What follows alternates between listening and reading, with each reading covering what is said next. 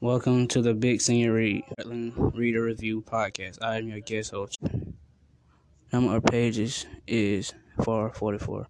The book hooked me because it talks about real life situations in everyday life. In the book that puts the reader in the in her point of view starts in Garden Heights, which is a lower neighborhood where she was in the car with Khalil when they got pulled over. She was there when he got shot. Thanks for listening to the Rutland Reader Review. Don't forget to hit the subscribe button. You can learn more about Rutland on Twitter at Rutland High School Kings.